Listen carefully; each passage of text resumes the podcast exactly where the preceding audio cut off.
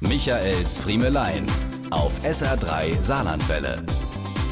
Also ich muss mich ja noch mal eben bedanken, ja, bei allen SR3-Hörerinnen und Hörern, die da am Landpartie Sonntag bei mir in Perl aufgetaucht sind und mich umsorgt haben. Ich hatte ja zum Auftakt darüber berichtet, dass wir im Weinörtchen an der Mosel der einzige trockene Landpartie-Standort mit blauem Himmel und sonnigen 28 bis 30 Grad seien und dass man an entsprechenden Sonnenschutz denken solle.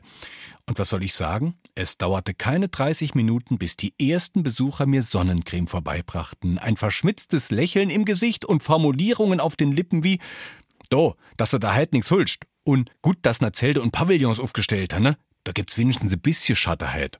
Viele reckten mir ihre Regenschirme entgegen und deklarierten sie zum Sonnenschirm um. Und auch meine werbenden Hinweise, dass Elton John und Tina Turner auftreten würden, blieben nicht unkommentiert. Ich hatte ja befürchtet, man würde die beiden vor Ort vermissen und mir den Kopf waschen. Aber im Gegenteil. Nach dem Auftritt vom saarländischen Liedermacher Frank Morell kam eine Frau zu mir und sagte, ey, was a Klick? Der Elton John haben wir ja schon mal gesehen, der Dovernei. Michaels Friemelein. Jede Woche neu auf SR3 Saarlandwelle.